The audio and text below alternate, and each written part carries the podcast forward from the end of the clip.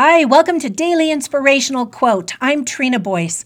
Today's inspiring quote is by Ralph Waldo Emerson, who was an American essayist, lecturer, poet, and philosopher. He stated, quote, "The only person you are destined to become is the person you decide to be." Okay, I admit it. I was a terrible mother. One of my sons provides the perfect illustration. When he was little, all he wanted to do was play video games. As a good mother, I would tell him to not waste his time playing video games for so many hours. My good advice to him was to spend more time developing his talents for a future career. He was passionate about it, but I just didn't see how playing video games could be a lucrative career. He was also good at drawing, but I thought that was just another hobby. Of course, I told him he was talented and awesome, but I was worried that he wasn't spending his time wisely. Such a good mom, right?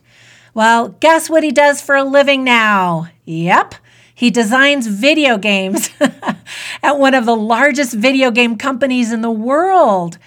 I'm so thrilled for him that he actually gets to make a really good living doing exactly what he loves. I mean, that's what every parent wants for their child, right? And even my own life is enriched because he introduced me to a world I didn't even know existed.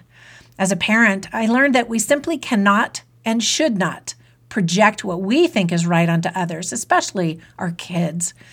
Of course, we can offer advice, but we need to stop judging and forcing other people into our box. So today, commit yourself to encourage others on their path.